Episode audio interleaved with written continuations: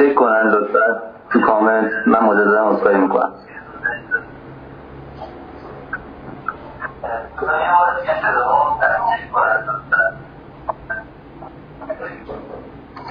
تو اگه میشه شما یه چند کلمه صحبت کنید که صداتون رو اگه مشکلی نداشته باشه. من که فعلا تصویر شما رو تصویر شما رو دارم تصویر خودم نیست اما این کامنت رو دارم می‌بینم. هم بله لطفا میگن صدا خوبه. من کامنت ها رو میبندم. بخش سوال بازه. و خب سوالاتون رو دوستان بفرستید و تو پارت نهایی برنامه سوال هم پرسیده میشه. خب اگه مایل باشید شروع کنیم جلسه رو بهانه جلسه که همونطور که دوستان می‌دونن در عنوان جلسه پیداست کودتای 28 مرداد سالگرد کودتای 28 مرداد و از با نگاهی به کتاب الزامات سیاست در عصر ملت دولت دکتر زیدآبادی. حالا یه بخشی از حالا تاریخی کودتا رو صحبت رو در تو بحث رو در این جلسه داشته باشیم و در پارت بعدی جلسه یعنی بخش دوم جلسه بیایم سراغ یه سری از مسائلی که در کتاب مطرح شده یه مقدار صحبت داشته باشیم و تا به امروز برسیم. در بخش اول از بحث ملی شدن روند ملی شدن نفت می‌خوایم شروع کنیم. روندی که خب بجز بحث ملی شدن نفت مخصوصا از سیاسی به بعد بحث بازگشت به سری از اصول مشروطه رو هم همراه با خودش داشت. کم محدود کردن اختیارات پادشاه و همچین مطالباتی که مطرح و خب محدود شدن دولت مرکزی مقتدر اون بحث اقتداری که در هم در کتاب خیلی زیاد بهش اشاره شده و هم یکی از بحثایی هست که در دولت ملی زیاد در به صحبت میشه. می‌خوایم ببینیم که ملی شدن نفت تا کودتا چه تأثیری در تأسیس نهاد ملت دولت داشته. این روندی که از سیه از خود روند ملی شدن سیه و تا تا ما قبل کودتا به نام خدا منم از سلام دارم خدمت همه بینندگان و دوستانی که تو این برنامه شرکت دارند و همینطور ممنون از زحمت شما. دولت ملی هم توی تو کتاب گفتم یا در, ایران از زمان صفویه شکل گرفته حتی از زمان آقایانلوها اما در طول تاریخ خودش دچار قبض و بست و فراز و نشیب شده و قرار بوده به سمت بلوغ حرکت کنه اما بالاخره دچار افت و خیزهایی شده. در واقع بعد از شهریور 20 این فرصت برای ایرانیا پیش اومد که به هر حال در اون زمان بزار شاه یک سلسله نهادهای مادی یک سلسله نهادهای اداری و مدرن ساخته بود اما در عین حال کشور رو با دیکتاتوری اداره می‌کرد.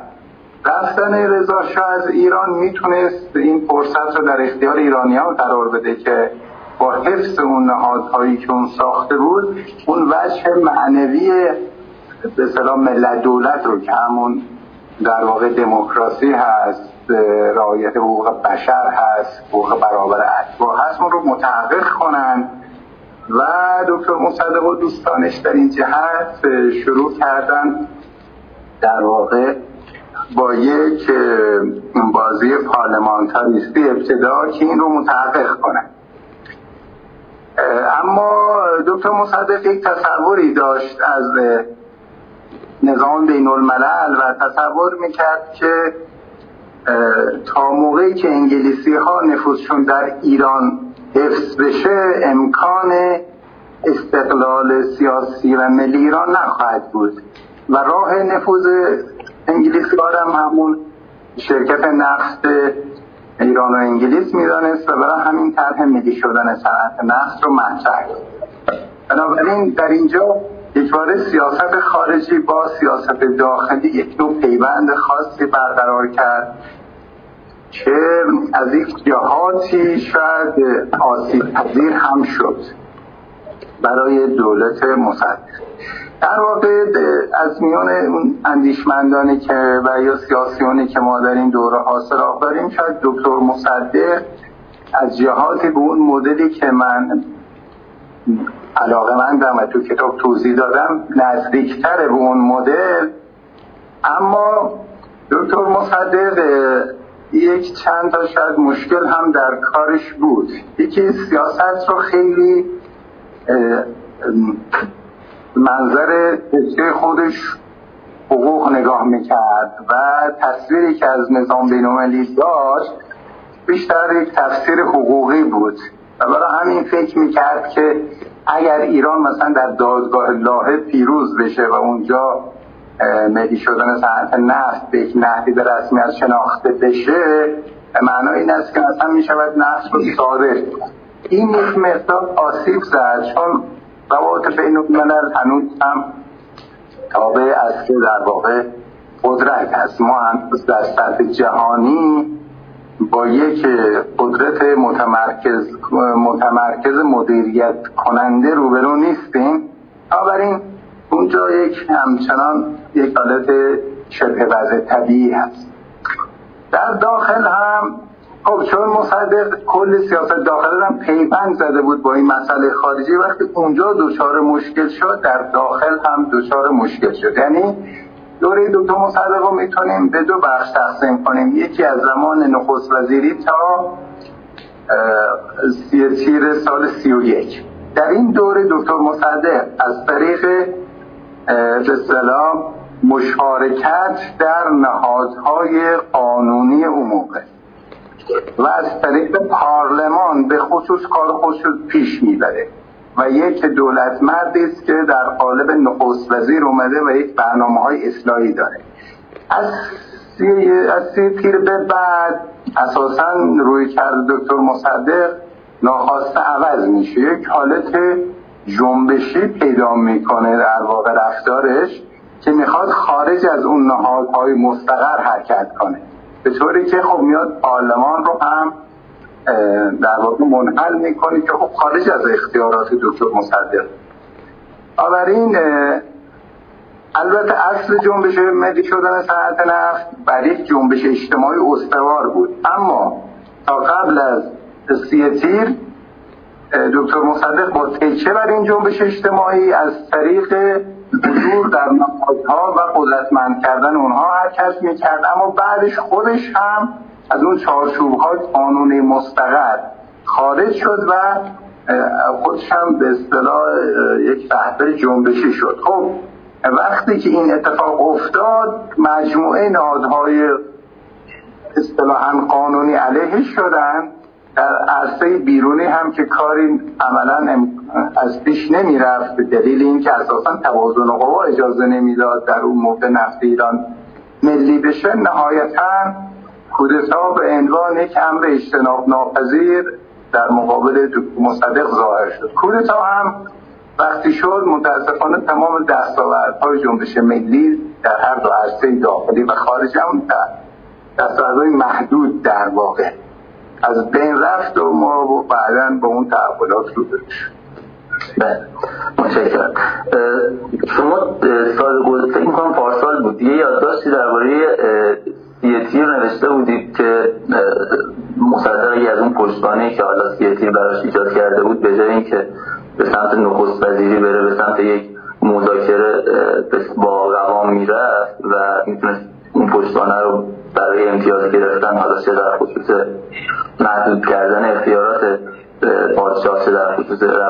روند ملی شدن نفت استفاده کنه احتمالا به کودتا هم نمی‌رسید. سوالم اینجاست که با توجه به اینکه چه در تیر و حتی تا حدی روندی که مشروطه طی کرد و حالا مشروع شدن مشروطه به نوعی ما غالبا می‌بینیم بخش های اجتماعی که فعال بودن در این جنبش ها بخش بودن که سویه های بیشتر انترناسیونالیستی داشتن همونطور که تو کتابم در مورد صحبت کردی چه مذهبیون چه تودهی ها که قدرت زیادی در جامعه داشتن. با این روند به نظر می‌رسه روند دولت ملی و حالا تاسیس نهاد ملت دولت به نظر می‌رسه خیلی باید از بالا صورت می‌گرفت. یعنی جنبش های اجتماعی حالا چه مشروطه چه سیاسی که حالا به کودتا هم رسید چه نه به نظر میاد که چندان همسو نبودن با روند تاسیس ملت دولت. این که از بالا باید صورت می‌گرفت آیا حالا مورد هم هست ظاهرا در کتاب.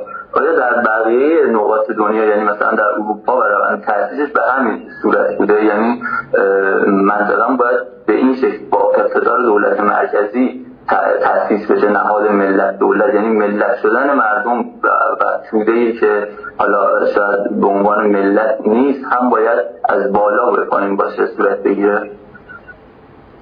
در اروپا همینجوری گفتم یک ضرورت اجتناب ناپذیر یک ضرورت عینی باعث شکلگیری این پدیده ای به اسم مثلا یک مرزهای واحد سیاسی شد اون تلفاتی بود که جنگ های مذهبی به جا گذاشت به ویژه جنگ سی ساله. خب عوامل دیگری هم بوده که من نخواستم بهشون بپردازم چون می‌خوام رو این در واقع خط حرکت کنم. در ایران هم اینجور نبود که این مسئله فقط در بالا باشه. واقعا نیروهای اجتماعی که پشتیبان نهضت مشروطیت بودند کاملا نگاه ملی داشتن. اینترناسیونالیستی اصلا نبودن. حتی نیروهای مذهبی هم اینجوری نبودن. پیش کدومشون در اون دوره. بعد در دوره مصدق هم همین اتفاق افتاد. یعنی تا قبل از سی تیر شما ببینید دو تا نیروی به اصطلاح انترناسیونالیستی در فضا موجوده یکی فدایان اسلامند از روحانیون که دنبال دعایی های خاصی هستند و یکم حزب توده. این هم خب خیلی روابط خوبی هم با مصدق ندارن. خب اوائلش مثلا فدایان یک حمایتی کردن بعد به سمت نارضایتی رفتن. این روند معکوس شد از بعد از سیتیر برای حزب توده که یعنی تا سیتیر نسبت به مصدق مشکوک بود و علیش نسبتا تبلیغ می‌کرد اما بعد شد آمیش یعنی از سی و یک تیر به بعد همین نیروهای به اصطلاح توده موقعیت بیشتری پیدا کرد. اما در همون موقع مثلا بازار و حتی کسی مثل کاشانی دنبال اون توری های امت واحده نبودن. اینا همچنان نگاه ملی داشتن و متأثر سلسله روحانیون مشروط خواه اصلا مثل مدرس بودن که کاملا یک شخص ملی است اگر اون بالا به خودی خود کاری نمیشه انجام داد اگر نیروی اجتماعی نباشه. اما وقتی نیروی اجتماعی هست اون بالا خیلی مهمه که بتون از اون نیرو درست استفاده کنه. و این دوتا باید با هم یک جوری در یک محور قرار بگیره. وقتی در دو محور متضاد قرار بگیره این مشکل در واقع پیدا میشه که نتیجه نمیده. یعنی اون نیروی پایین اجتماعی حرف میره و نیروی بالا هم بعد از مدتی مزمحل میشه و میره. در حال این, این پایگاه اجتماعی خیلی مهم هست. در کنارش یک نیروی هدایت کننده در عرصه سیاسی هم لازم هست که در مواقع خاصی درست عمل کنه و تصمیمات درست بتونه بگیره که یک شناخت خیلی پیچیده از شرایط اجتماعی و نظام منطقه و بین‌المللی است که تو ایران معمولا خیلی نبوده و الان هم به اون صورت نیست. متشکرم. یه نقطه اگه ممکنه راجع به اینکه ضرورت تاسیس همچین نهادی یعنی ملت دولت شدن تاسیس دولت ملی با وجود اینکه خب از لحاظ جغرافیایی مرزهای ایران حداقل قرن یکی دو قرن اخیر خب مرزه ایران مرزه مشخصی بوده. در طول تاریخ هم حالا درست یه مقدار از خاک این جغرافیای رد قلم رو به ایران کم شده زیاد شده. اما خب مشخصا این ماهیت ایران همیشه وجود داشته. لزوم تاسیس همچین نهادی چی می‌تونه باشه که حالا در مالش داریم الان صحبت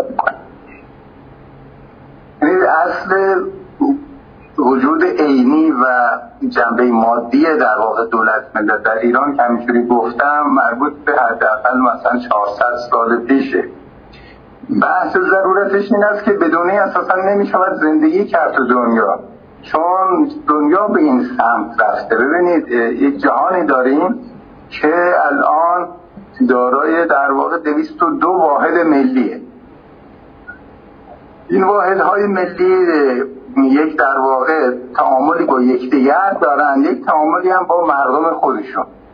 ما دنبال بهترین تعامل با بیرون و در داخل هستیم که سعادت مردم رو رضایت مردم رو مشارکت مردم رو پیشرفت مردم رو تامین کنه.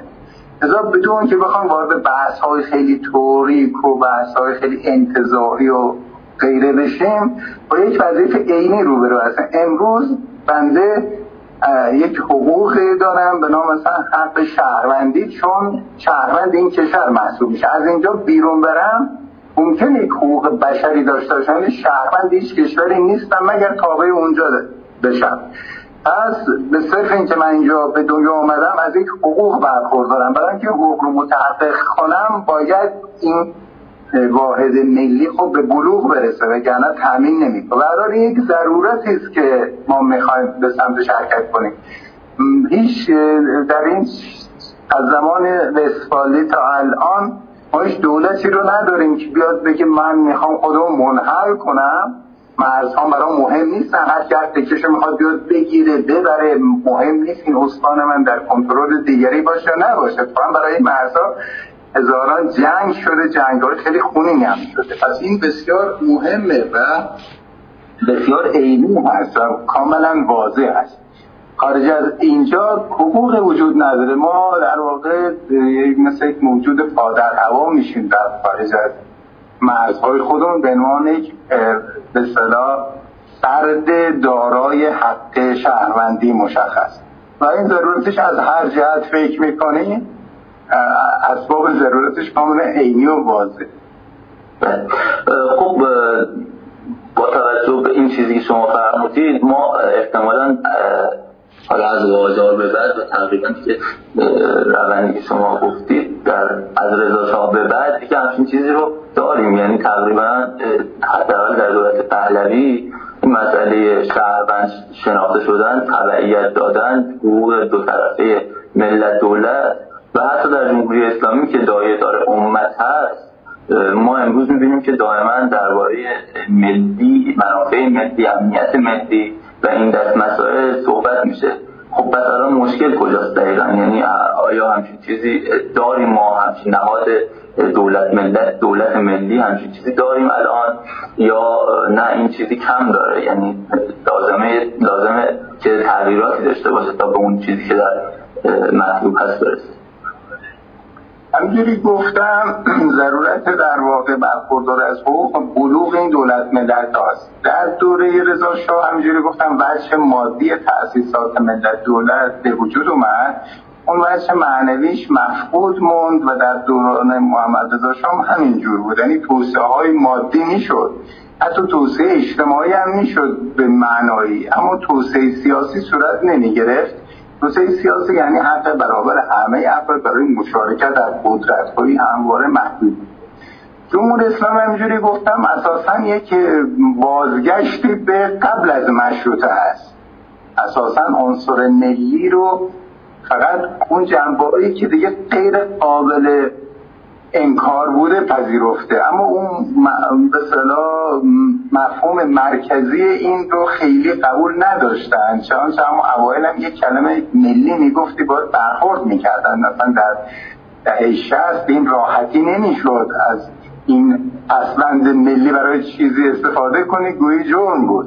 اما مرور زمان باعث شد که بالاخره اون علاقه فرامرزی و اون گرایش های امتگرایانه در توده مردم ضعیف بشه و گرایش ملی غلبه پیدا کنه بر اذهان عمومی.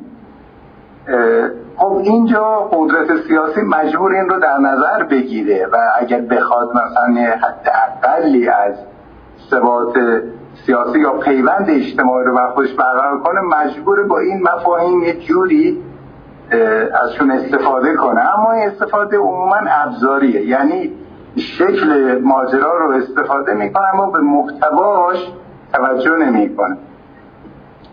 و در واقع الان اگر دقت کنیم مثلا به صداهایی که بخوان وضعیت رو بر اساس فرض کنید یک سلسله منافع ملی و یا بر اساس حاکمیت ملی اوضاع رو نقض کنن اجازه نقض خیلی داده نمیشه. چرا؟ به دلیل اینکه به اون محتوای می‌خوان بیتوجه باشن و این مشکل اصلی است. یعنی ما همچنان در عرصه سیاست خارجی در چارچوب اون به اصطلاح ملت دولت یا بر اساس ضرورت های اون حرکت نمی کنیم و برای همین سیاست خارجی قابل نقده در داخل هم اون اصل پایه‌ای دولت ملت که حقوق برابر اطباس به طریق اولا عمل نمیشه. بنابراین این هم محل نقده و برای همین هست که انتظار میده که از این دو ناحیه یک سلسله اصلاحات بنیادی صورت بگیره. اگر نگیره ما همچنان با این مشکلاتی که همه عرصه ها رو برو هستیم همچنان گریبانمون رو خواهد شما همطور که تو پرسش قبلی هم بهش اشاره کردی و در کتاب هم زیاد در موردش صحبت کردی محوریت بحث رو دال بر موضوعی تحت عنوان حقوق شهروندی پیش می‌برید این حقوق شهروندی هم خب طبعا با توجه به چیزهایی در کتاب نوشته شده و خب چیزی که می‌دونیم دال بر تبعیت شهروند از دولت و خب این حقوق متقابل و روابط متقابلی که دو طرف با هم دیگه دارن. یعنی خب کسی که تاب تبعیت یک کشور رو داره حقوقی داره و مسئولیت هایی در داخلش داره. اما اینجا چیزی که کمتر راجع بهش صحبت شده و در نظر میاد دور مونده از اهمیتش مسئله حقوق بشر هست. یعنی حقوق بشر چه نسبتی پیدا می‌کنه اینجا با مسئله حقوق شهروندی؟ خب شما در کتاب هم یکی دو جا اشاره داشتید مثلا نسبت کسانی که تابعه یک کشور نیستند یا مهاجر هستند و اینها موندن یک سری حقوقی که حالا در حقوق بشر تضمین میشه ولی در حقوق شهروندی نمیاد. یا جایی به مسئله آشوبیت اشاره کردید خیلی نظر ساده از مسئله عبور شده. یعنی اون بحث ها یا اینا حقوقشون چطور باید تنظیم بشه؟ این مسئله چه اتفاقی براش میفته در دایره دولت ملت؟ گفتم حقوق بشر حقوقی که انسان به و انسان در هر نقطه از جهان برخورداره. این یه چیز حداقلیه چه در اعلامیه جهانی حقوق بشر هم هست به حال فرق نمی شود بیدلیل دستگیر کرد نمی شود در واقع شکنجه کرد نمی شود حکم غیر قانونی علیهش در واقع اعمال کرد نمی شود حق حیات حق شغل داشتن حق در واقع ازدواج حق مهاجرت اینا محروم کرد. که اون چیزیست که پایه است. حقوق شهروند درجه بالاتر یعنی اون رو در حقوق بشر رو در بر می‌گیره سری چیزای اضافه هم داره. اضافه چیه؟ اونایی که من به دلیل تابعیت این کشور ازش برخوردارم. بالاخره بنده برم افغانستان یا برم فرض کن انگلستان اونا موظفند طبق اون چه من میگم حقوق من رو به رسمیت بشناسم به عنوان یک بشر. حق بشر من رو اما حتما اجازه نمیدن که من برم اونجا کاندیدای ریاست جمهوری بشم کاندیدای مجلسشون بشم تو نهادشون شرکت کنم مگر اینکه تغییر تابعیت بدم. یعنی بشم شهروند اون کشور. خب این اینها مربوط به حقوق شهروندی یعنی این شهروندی حتی مشارکته و حتی برابر همه افراد برای مشارکت. بنابراین اینجا دید اصلا بحث اقلیت و اکثریت و فلان و بهمان نیست. همه افراد یک جامعه که طبعی اونجا هستن با هر نوع اعتقادی با هر نوع به صلاح زبانی با هر نوع قومیتی از هر جهت. اینها همه از یک حق مساوی برای برخورداری از مشارکت سیاسی برخوردارند. به حقوق بشری که در همه جای امر جهان است.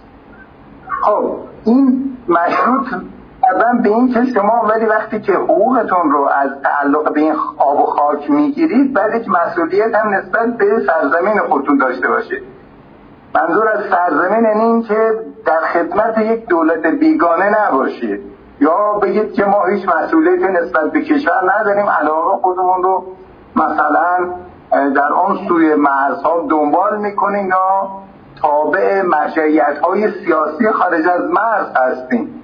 این رو در واقع هیچ کس نمیپذیره به یک معنا. بنابراین این شرط هست که شما باید وقتی که حق شهروندی می‌خواین به مسئولیت شهروندی هم به که به کشور خودتون وفادار باشید این رو بپذیرید. و بحث دولت اما متفاوته. اگر دولت یک دولت دموکراتیک و برآمده از آراء مردم باشه قوانینش خب مشروع شما باید تابعیت کنید همه جا همین جوره دیگه. اگر بخواید تبعیت نکنید اونم بالاخره یک نرمایی براش مشخص هست که در چه شرایطی میشه و در چه شرایطی نمیشه. اما شما اگر چیزی به ایران رو اصلا به رسمیت نشناسید ولی بگید من می‌خوام اینجا مثلا بیام رئیس جمهورش هم بشم. اما مثلا تابع میگم یک نیروی خارج از مرکز اساسا باشید به سیاسی. این مشکل ایجاد می‌کنه همون چیزی که کل خاورمیانه یه جوری به هم ریخته عملا.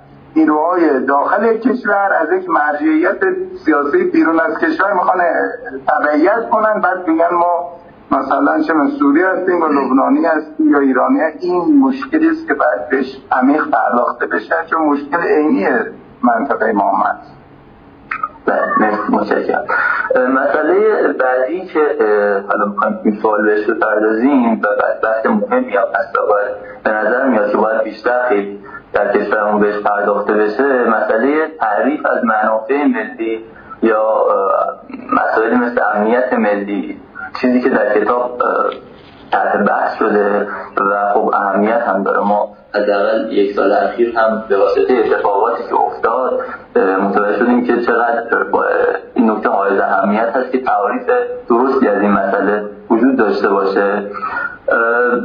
سوالم این هست که با توجه به حالا پاسخی شما در بحث قبل دادی نسبت منافع ملی با بشر خواستم بدونم نسبتش چیه؟ به نظر میاد متوجه به پاسخ که دادی شما منافع ملی رو خیلی در معنی نسبتا وسیعش باید متوجه شده باشید یعنی حقوق بشر هم در درش قرار می‌گیره. یعنی منافع ملی صرفا در چارچوب حقوق شهروندی و افراد تابع اون کشور نیست. برفرض مسئله مهاجرین مسئله و چیزهای از این دست. یا نه منافع ملی در معنی پذیرش و حالا به تا حدی شاید اقتدار گرایانش متوجه میشید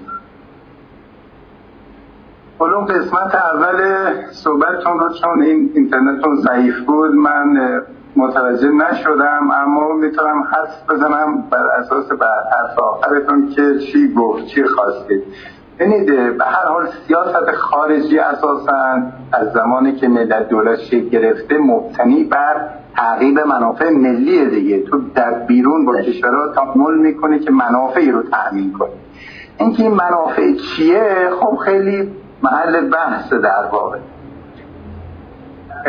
کیسینجر تو این کتابش مثلا کتابی که راجع نظم جهانی نوشته این بحث به ها رو خیلی فقط در حوزه سیاست خارجی و نظم بین‌المللی محدود کرده. نظر من این یک مفهوم داخلی هم داره. شما وقتی کلمه ملی رو به کار می‌برید یعنی برایند آراء ملت و در یک جایی تبلور پیدا کن من اومدم نیشن استیت رو یک جوری به دموکراسی وضع کردم یعنی بدون دموکراسی اساسا اون دولتی که وجود داره ملی نیست به هر حال. در اون اصطلاحی که من به کار می‌برم. پس اول باید نماینده مشروع مردم باشه.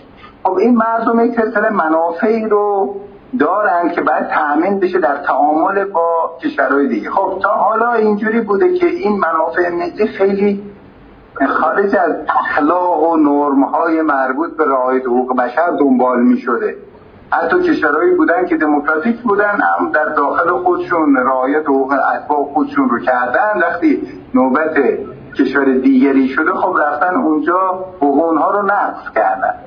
اینجا اونجوری که من دارم توضیح میدم اگر به سمت بلوغ این ملت دولت ها پیش بریم امکان تشکیل اتحادی های منطقه که شما از طریق تعامل به همکاری و نه رقابت های خونین و جنگ بتونید منافعتون رو تأمین کنید این داره امکانش پیش میاد.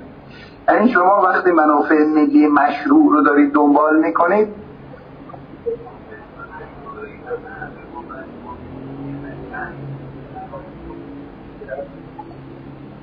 دیگری داره به حقوق مشخص شما تجاوز می‌کنه. اما اگر این نیست حقوق منافع ملی باید از طریق تعامل همکاری در واقع که بر منافع مشترک پیش بره.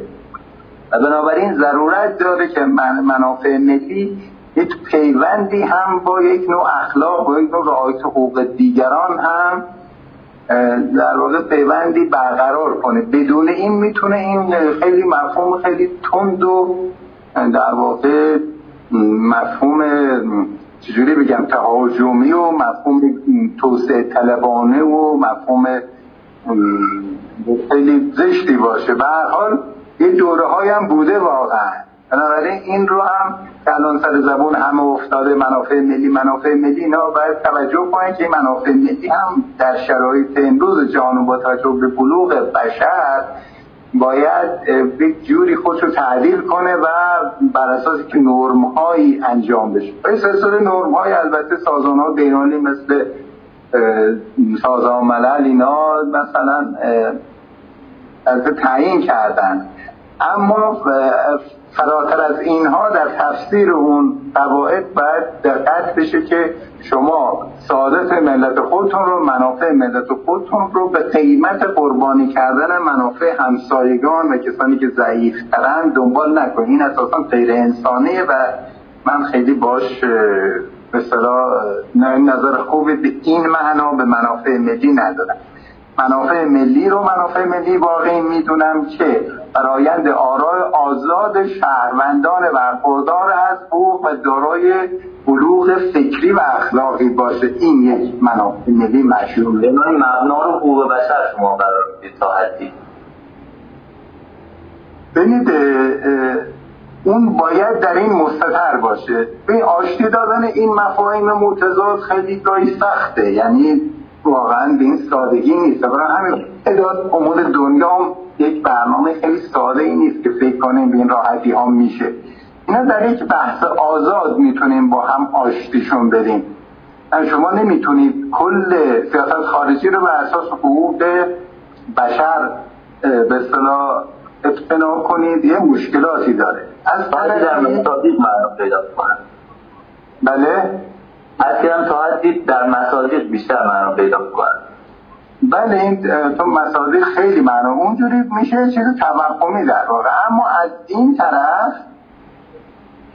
منافع ملی هم به صورت چیزی علیه دیگران نباید استفاده کنم بس ترکیبی از این دو باشه که در واقع سیاست مدار در حوزه عمومی مطرح کنن روشن فکر را بتونن نقدش کنن. از قبل نقدی این به یک در واقع فرمول مشخصی دست پیدا کنیم. سوال بعدی در خصوص رگه های حالا ملیگرایی هست که اخیرا خیلی بیشتر صدا شنیده میشه در جامعه ایران و اینکه نسبت اینها با این رویه ملت دولت و چیزی که شما در موردش صحبت می‌کنید و حتی تا حدی حقوق بشر نسبتش چیه؟ و در خصوص همین مطلب کنید اگه ممکن صحبت ملی گرایی تا جایی مشروعه که شما بخواید از سرزمین خودتون و از مردم خودتون دفاع کنید و در واقع به مردم و تاریخ و فرهنگ مردمتون احترام بگذارید.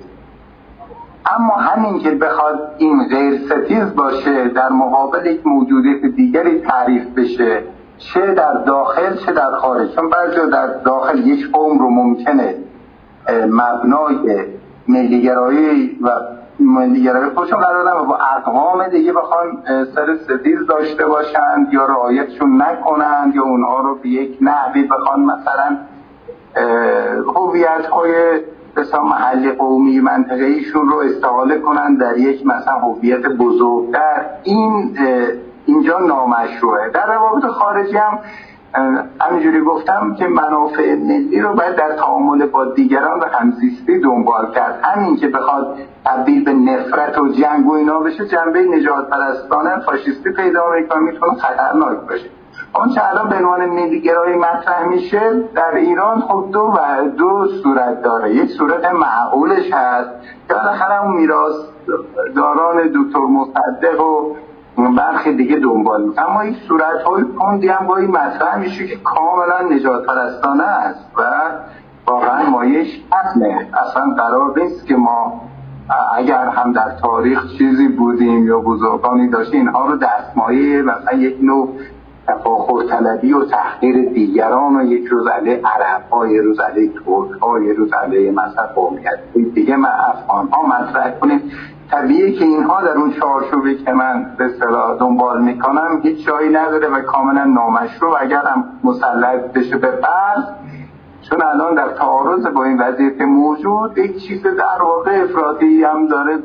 در مقابل این وضع افراطی مقابل شکل می‌گیره که هیچ صورتش درسته یعنی وقتی ما فرض گرایش های امت گرایانه جمهوری اسلامی رو نخ یا نقد می‌کنیم به معنای نیست که هر چی که متضاد با این بود مشروعه.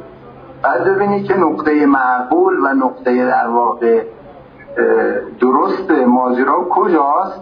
و اون همین نیست که من در همین قالب دولت ملت دارم مطرح می‌کنم و میگم این هست که جواب میده. بله خیلی ممنونم. سوال آخرمون یعنی حالا سوالی که از پیش مشخص کرده کردیم راجع تحولات اخیر منطقه هست. در خصوص حالا توافق اخیر اسرائیل با امارات و بحثش در مورد بحرین هم چیزای شنیده شده و اتفاقاتی که در لبنان داره رخ میده.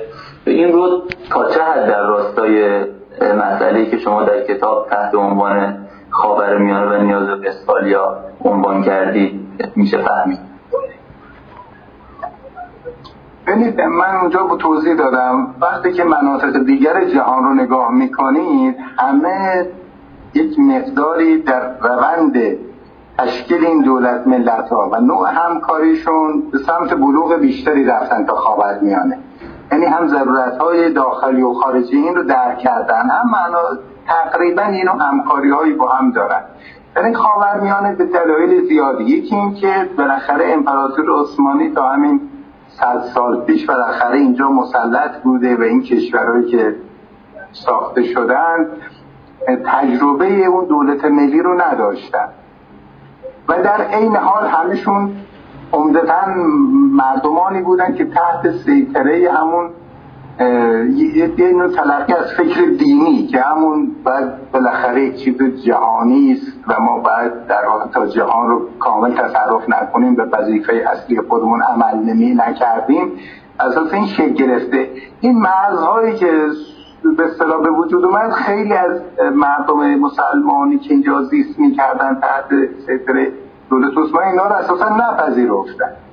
و بعد هم دولت هایی هم که سر کار اومدن دلیل همین به اصطلاح مجموعه منازعات اجتماعی اینها و یکی دیگه هم به دلیل بی تجربگی و همین عدم بلوغ و بالاخره سیاست در ایران دولت های درکوبگری شدند و نتونستن حقوق همه اتباع رو به جوری تامین کنن که ارق ملی واقعی شکل بگیره.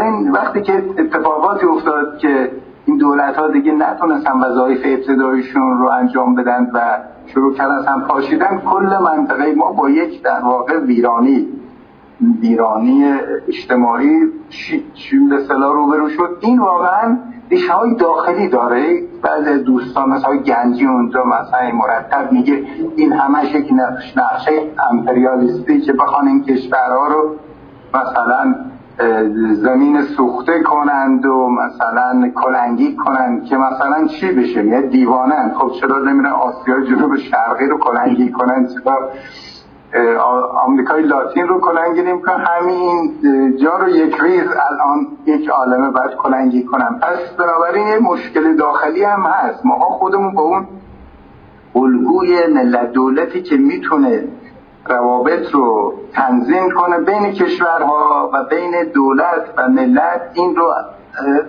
به صلاح یاد نگرفتیم. هم تو ایران هم منوز ما خیلی نسبتی آگاهی نداریم. خب این یه مشکل بوده که همچنان هست. این مشکل هم خب اسرائیله که بالاخره جمعیت یهودیانی بر پایه یک حرفی که مثلا ما سه هزار سال پیش رو دولتی داشتیم بعد اینا پراکنده بودن در جهان بعد موزلی بودن برای کل کشورها چون اینا خودشون رو یک ملت واحد می‌دونستن. هیچ وقت تا به در ملت های دیگه حاضر نشدن ادغام بشن.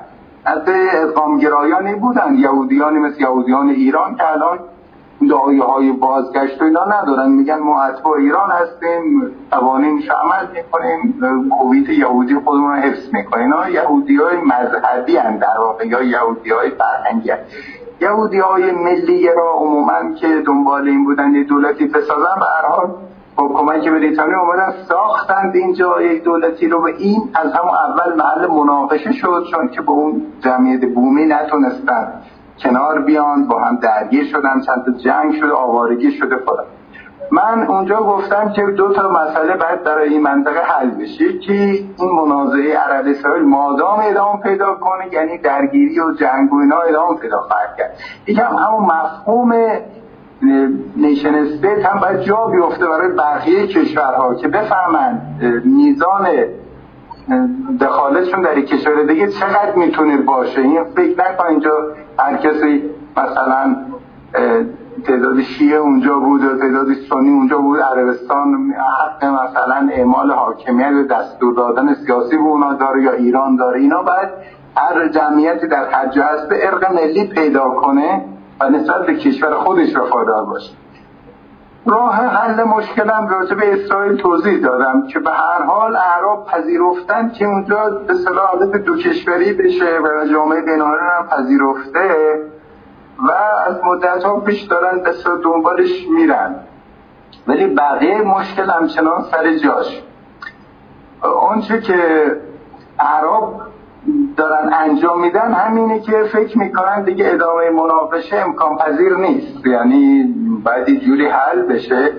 اما راه حلی که به اصطلاح مطرح کردن ده خود ازش عدول می‌کنن. به این معنا که قرار بود که اسرائیل تن بده به یک کشور مستقل فلسطین در سرزمین های اشغالی 1967 و قهرنامه سازمان ملل. اما قبل از اینکه این کارو کنه دارن عادی سازی می‌کنن.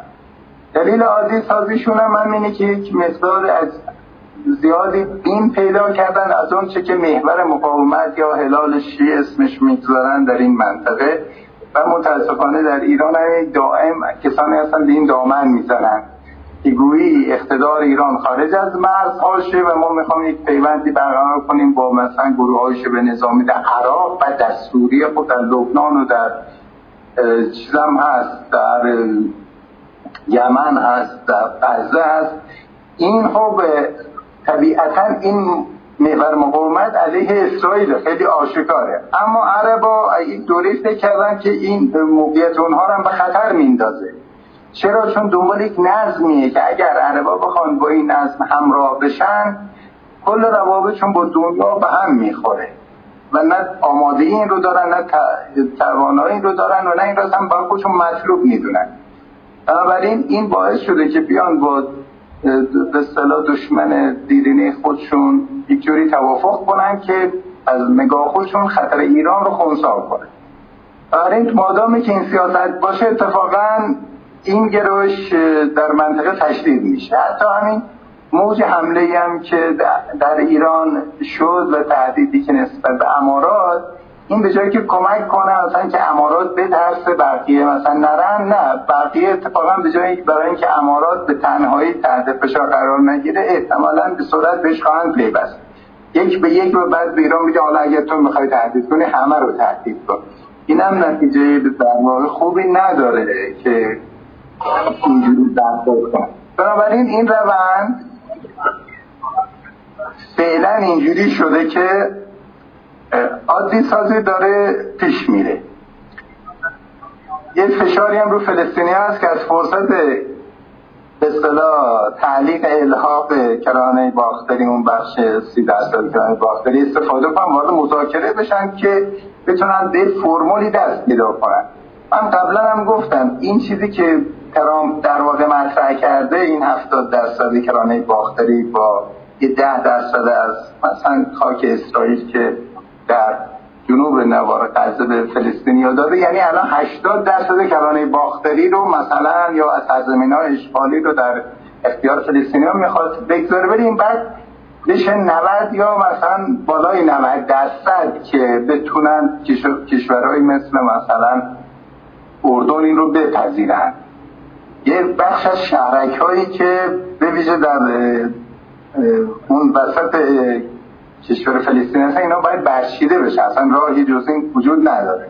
شاید اصلا این طرح رو داده که بتونه مثلا یک زمینه ایجاد کنه که راست اسرائیل رو نسبت به یک کشور فلسطینی نیمبند متقاعد کنه و بعد در این حال از توقعات اعراب هم بکاهه که بتونن سر اون فرمول مثلا به نتیجه برسن. اگر بتونن سر اون فرمول به نتیجه برسن خب تغییرات مثبتی خواهد شد در منطقه. اما اگر نتونن برسن این عادی سازی هیچ کمکی نمی‌کنه. چون اون واقعیتی که در کرانه باختری هست اون خود به خود بحرانزاست اون باید در روی زمین مشکل حل بشه. اینجوری قابل حل نیست. متشکرم. ما بریم سراغ سوالات دوستان. عزیزان سوالاتون رو حالا یه تعدادی فرستادن. یه تعداد دیگه به هر کس سوالی داره ارسال کنه. من یه سری از سوالا در لابلای بحث پاسخش داده شد و صحبت شد راجبش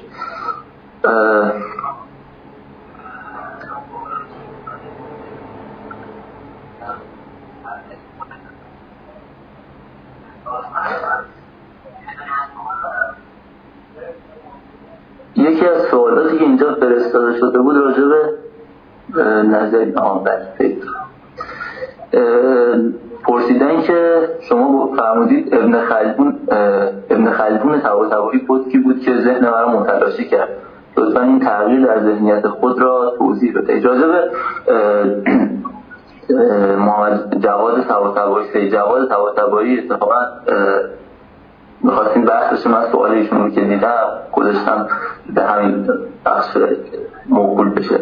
راجع نظریات ایشون نقد خیلی زیاد هست یعنی اکثر منتقدین هم میگن نظریه ایران شهری های تبایی سویه های اقتدارگرایانه بسیار زیاد. و شما هم که در کتاب در موردش صحبت کردید بسیار کوتاه بهش اشاره کردید و که از کنارش گذشتید اگه ممکنه در این رابطه صحبت کنید که هم در مورد اون نقلی که وجود داره و هم در مورد این سوالی که دوست عزیزم پرسیدن. ببینید نظرات دکتر طباطبایی رو به دو بخش میشه تقسیم کرد. یکی اون تحلیلی که از سیر تطور فکر و عقل در ایران داره که در آثار اولیش متوجه بود. خب اونا خیلی مهمن به نظر من و دید ما رو نسبت به موقعیت جهانیمون خیلی روشن می‌کنه. خب ایشون اعتقاد داشت که در واقع فکر فلسفه سالها در ایران مرده بوده و اساسا امتناع فکر فلسفی وجود داره و بدون یک فکر فلسفی بنیادی هم نمیشه چیزی بسازی. خب این برای ما که تحت تاثیر اندیشه های شریعتی و نوگرایی دینی بودیم و فکر می‌کردن الان شما میگیم عرفان برابری آزادی و الان در اوج تکامل ذهنی تاریخ هستیم خیلی تکون دهنده بود.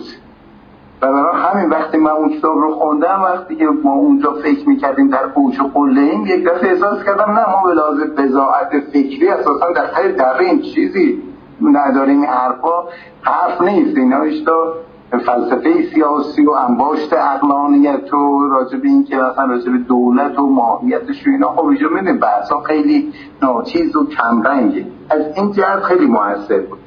اما بعد از این آی دکتر تبا تبایی رفت دنبال این که خب یک فکر فلسفی بسازه برای اینکه در واقع ایران دوباره احیا بشه. تو اون مشکلاتی وجود داره.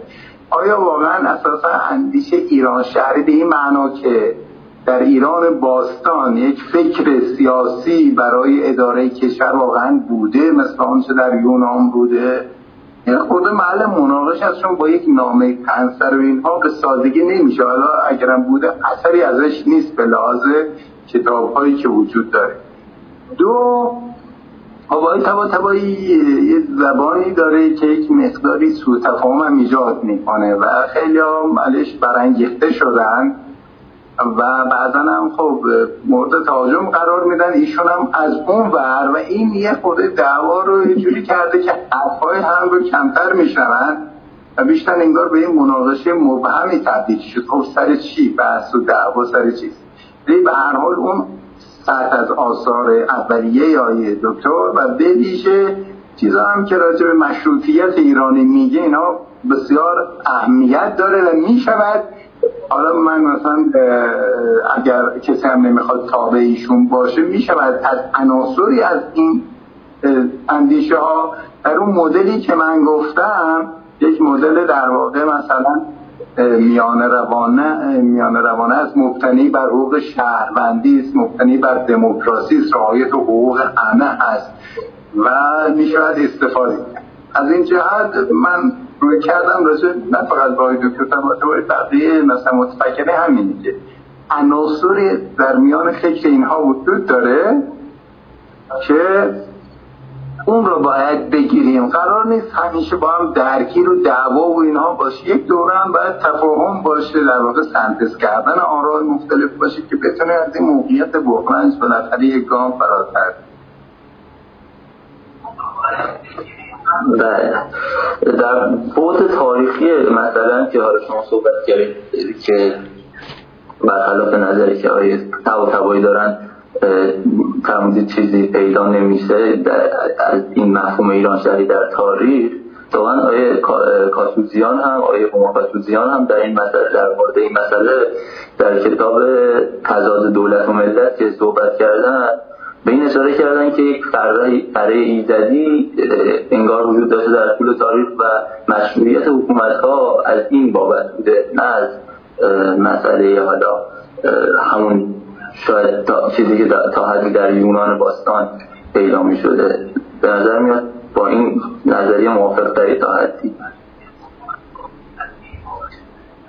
این خب اگر شما ببینی بعضی اعتقاد دارن که اساسا فکر شیعی یک نوع ایرانیزه کردن اسلام یعنی ایرانی های اعتقادات قبل از اسلام داشتن اومدن مثلا این شیگری رو اون رو در قالب شیگری احیا کردن که یکیش بالاخره مثلا همین لزوم برخورداری پادشاه از فرح ایزدی است که اینجا در قالب مثلا میگن امامت و معصوم بودن اون و اتصالش به در واقع عالم بالا باز شده. یا آنچه در مورد مثلا آخر از زمان در کتاب های قدیم در ادیان باستان ایران بوده در یک قالب دیگری احیا شده مثلا. حالا این بحث رو من نمی‌خوام الان ورود کنم. ولی واقعیت این است که از ایران باستان یک فکر فلسفی به ویژه در فلسفه سیاسی چیز خیلی اساسی حداقل باقی نمانده. شما آثار فلسفه یونان به کرات وجود داره و انواع بحث ها که کردن از افلاطون و ارسطو تا پیش سقراطیان و خود سقراط و بعد از حتی دوره انحطاط یونان مکتب های مختلف.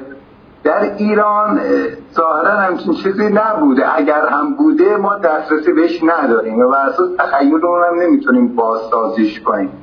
یه مقدار کار مشکله.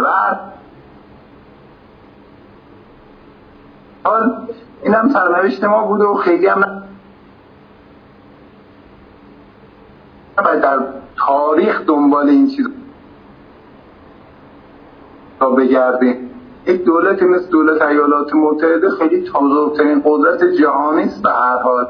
اگر ما روی بلوغ شهروندان و آگاهی اینها و مسئولیت اینها متمرکز بشیم و کار کنیم و به گذاشته خودمون در واقع بدون تعصب برخورد کنیم و با ملت های دیگه از سر مدارا وارد بشیم و می‌تونیم دوباره بالاخره بخش از عظمت های سیاسی ایران باستان رو شاید دوباره احیا کنیم. منظور از اون عظمت ها این که بالاخره ملتی بوده که مقبور ملت های دیگه نبوده و یکی از ارکان تمدن در دنیا حساب می شود حالا تمدنش بیشتر شد. مثلا در جنبه های مادی خیلی تبلور پیدا می کرده در آرایش لشکر و در ساختن سازه ها و این چیزها.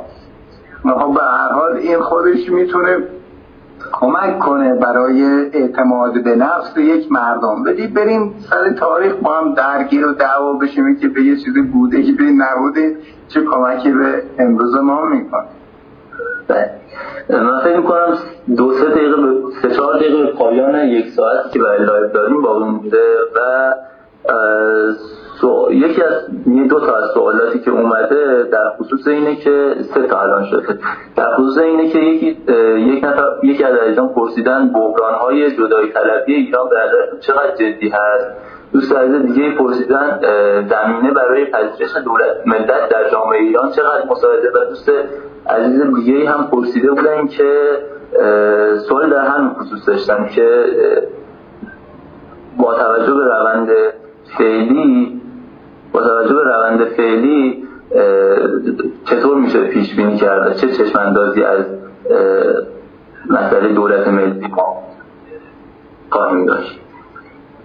ببین همجوری گفتم ما که یک ملت دولتیم در کنار دویست و یک دولت ملت دیگه این به لحاظ عینی وجود داره. بحث بلوغ این هست که به لحاظ داخلی و حوزه سیاست خارجی می‌تونه راه درستی رو پیش بره که الان در هر دو عرصه ما با مشکل مواجه هست و ایرانی ها بالاخره به این تاریخ کشور ما تو این جغرافیایی که فعلا هستیم حداقل 500 ساله و مشکل قومی به معنای تیکه پاره شدن ایران که بعضیا بهش دامن می‌زنن به نظر من عمیق نیست. گاهی در لجاجت لجاجت های قومی وجود داره گاهی بالاخره همین این کنایه ها وجود داره که اگر وارد بشیم این خیلی عمق نداره به نظر من. و در مردمی که مثلا میریم در اون توده مردم خیلی این داستان ها جدی گرفته نمیشه. مشکل اینه که ما دچار در روند توسعه توسعه اقتصادی دچار مشکل شدیم مردمی دچار فقر میشن اگر در مرزها باشند و تعریف قومی دیگر از خودشون داشته باشه خب اون سوی مرز خانه نگاه می‌کنن و مقایسه می‌کنن و این خیلی می‌تونه مشکلزا باشه. خب میگه مثلا من فرض کن عربم یا فرض کن ترکم منم فرض کن یا بلوچم یا ترکم یا عربم یا کردم. اون برم مثلا مرزها اون کرد اون ترک اون بلوچ اینا اینقدر پیشرفت کردن من چرا خب وزم این باشه. این بزرگترین خطر برای ماست. اگر ایران بتونه توسعه اقتصادیش رو به سلاست رو بالا بره همزمان توسعه سیاسی هم رو انجام بده و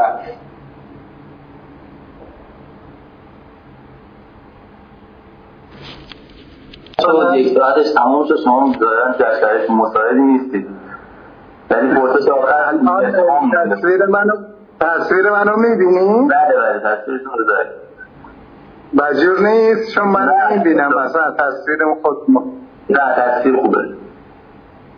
خب بله. من داشتم می‌گفتم که مشکل نه فقط اقوام ما بلکه مشکل کل ملت ما عدم توسعه سیاسی و اقتصادیه بله. و عدم رابطه حقوق مساوی برای همه افراد برای مشارکت در قدرت. اگر این اتفاق بیفته واقعا ما مسئله قومی حادی نداریم. خب یه سلسله حقوق قومیت ها هست که قابل شناسایی است قابل برآورده شدن چیز غیر ممکنی نیست. اما اینکه ایران بخواد مثلا بعضی دامن می‌زنن به این داستانی که بخواد مثلا تکه تکه بشه تجزیه بشه نه. به لحاظ جغرافیایی امکان پذیره نه به خاطر پیوندهای 500 ساله بالاخره فرهنگی و منافعی امکان پذیره. نه یه طرح بینومدی راجع به این هست نه قدرت های اطرافمون در این موقعیت هستن که بخوان از این کارا بکنن. بنابراین این دامن زدن بهش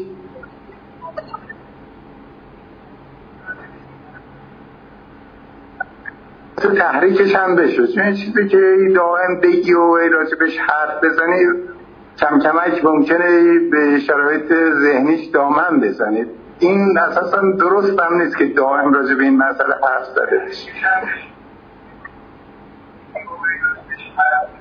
درست یک مقدار فکر می‌کنم نتتون آقای دکتر ضعیف باشه اینجایی که هستی چون قطع و شد چند بار. ولی صحبت مشخص و واضح.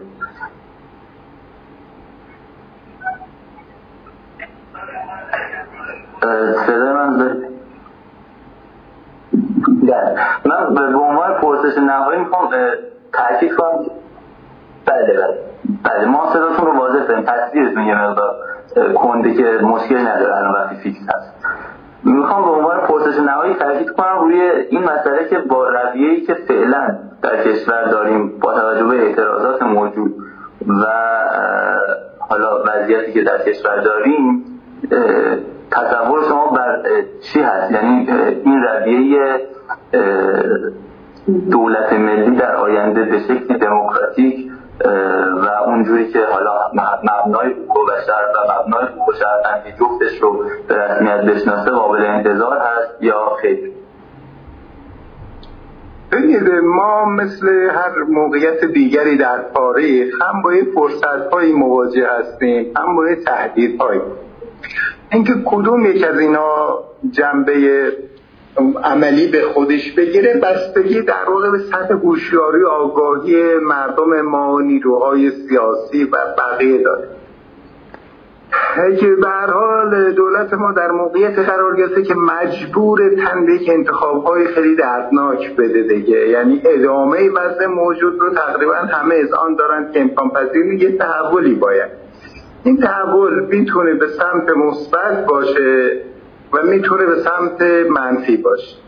به مثبت بودنش اینه که بالاخره همین سیستم تصمیم بگیره که جامعه رو باز کنه شیوه حکرانیش رو عوض کنه دست از انحصار طلبی بعد در راه مشارکت عموم مردم رو باز کنه آهسته آهسته و روابطش با دنیا عادی بشه و از دایه های فرامرزی دست برداره حرفای خیلی خارج از توانایی های مردم ما و ظرفیت کشور نزنه. اینها یک راهه و مردم هم در واقع دیگه همراهی نشون بدن. یا نه؟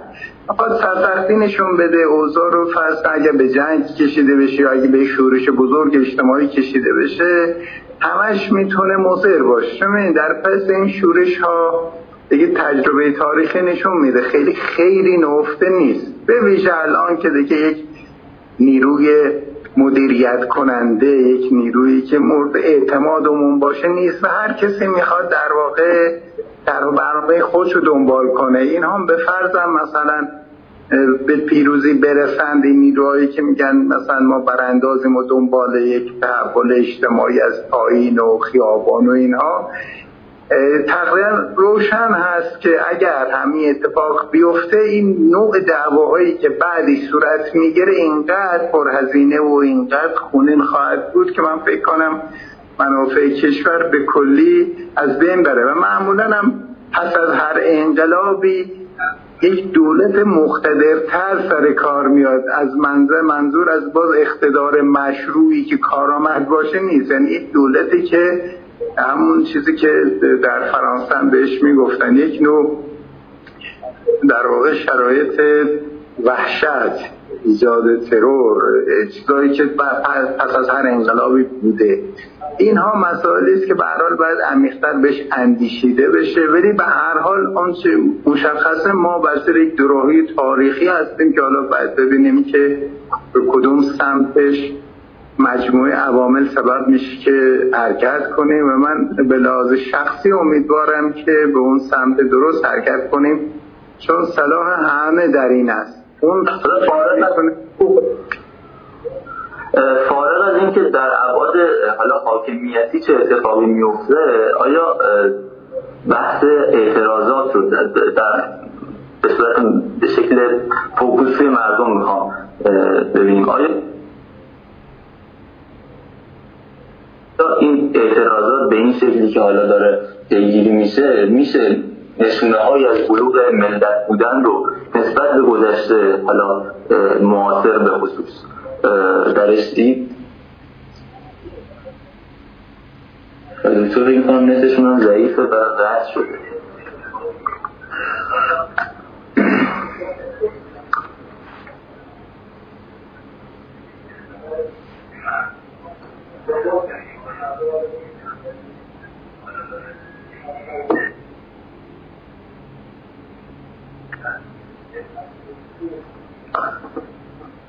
یک بار دیگه ایاره دارید آبادی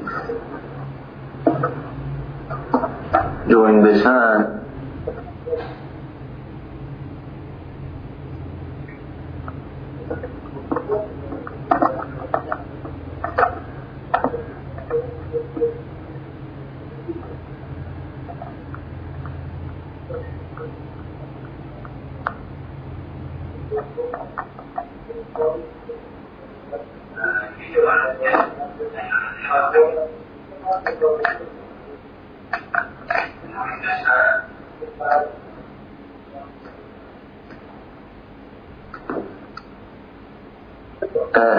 من اصلاحی می‌کنم ولی سوالم واضح بود چون دلتون بد شده بود.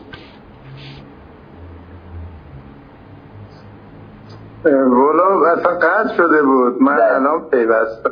نه سوال سوالم رو مجددا سوالم مجددا مطرح می‌کنم. از کردم فارغ از بحثی که در حاکمیت چه تغییراتی اتفاق میافتد آیا برفرض فشارهای مردم و اعتراضات و حالا شورش یا جنبش بتونه تاثیری در ابعاد حاکمیتی بذاره یا نذاره وجود همچین چیزی رو آیا میشه نشونه از بلوغ ملت شدن نسبت به اتفاقات دیگری که در معاصر کشور رخ داده دونست یا خیر؟ منظورم از اتفاقات معاصر حالا از مشروط کودتا قیام سی تیر و انقلاب هست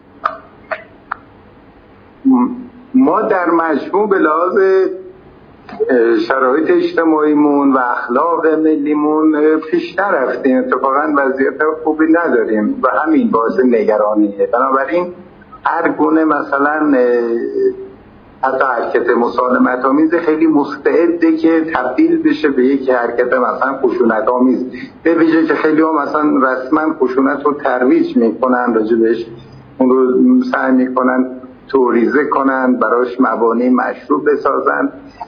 اگر این هم اتفاقا به این خیلی پیوند میخور با اینکه اون بالا می‌خواد چیکار کنه. اگر راه اعتراضات مسالمت آمیز و مدنی رو باز کنه یک که باز خودش کمک می‌کنه به شرایط صد درصد. اما اگه بخواد سختگیری کنه به طوری که هر راه مسالمت آمیزی بسته باشه تعداد به هر حال میرن دنبال رفتارهای در واقع غیر مسالمت آمیز و خانه ها اصلا خود به خود وقتی که دولت مخالفت کنه برخورد کنه این حالت پیش میاد. بنابراین اینم تابعی است باز از خود نوع رفتاری که حکومت می‌خواد داشته باشه. و این در یک رابطه اندرکنش اصطلاحا تعاملی هستند. به هر جامعه واقعا خشکین عصبانی برخی از اجزاش اصلا ناامید خسته است افسرده است. اینا خیلی این افسردگی و مثلا تو خود رفتن جامعه و احساس افسردگی و خستگی خیلی بدتر از حتی اون جنبه های خشم و اعتراض و کینه است که هست و همه اینها وضعیت رو واقعا بخرنج کرده. کارش که مثلا یه عقل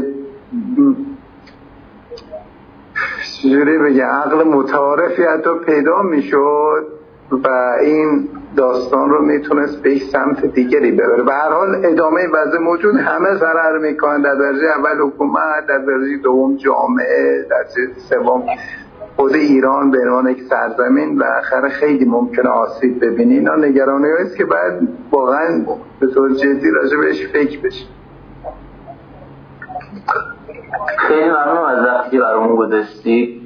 دکتر زید آبادی و بابت یکی دو بار هم که افتاد. هم از شما هم از دوستان عزیزی که تماشا می‌کردن این برنامه رو. عذرخواهی می‌کنم و تشکر. و این فایل اول که سیف شد این فایل رو هم سیف می‌کنیم و دوستانی که حالا خواستن دوباره استفاده کنن یا عزیزان دیگه که بعدا خواستن می‌تونن از این برنامه استفاده کنن. منم خوشحال شدم باهاتون صحبت کردم من اینطور با دوستان دیگه که به حال من اینجا شونم و اونو احتمالا ما رو دیدن. امیدوارم که موفق و معید باشید و اوضاع هم از این حالت خارج بشه که صد درصد خارج میشه. حالا ببین کدوم قسمتش یه تلقیم با امیدوارم که به قسمت درست بشین دفعه بالاخره قصد. خوش قربان دوستان. شبتون بخیر. ندارم شبتون بخیر. خدا یهدار خدا. خدا.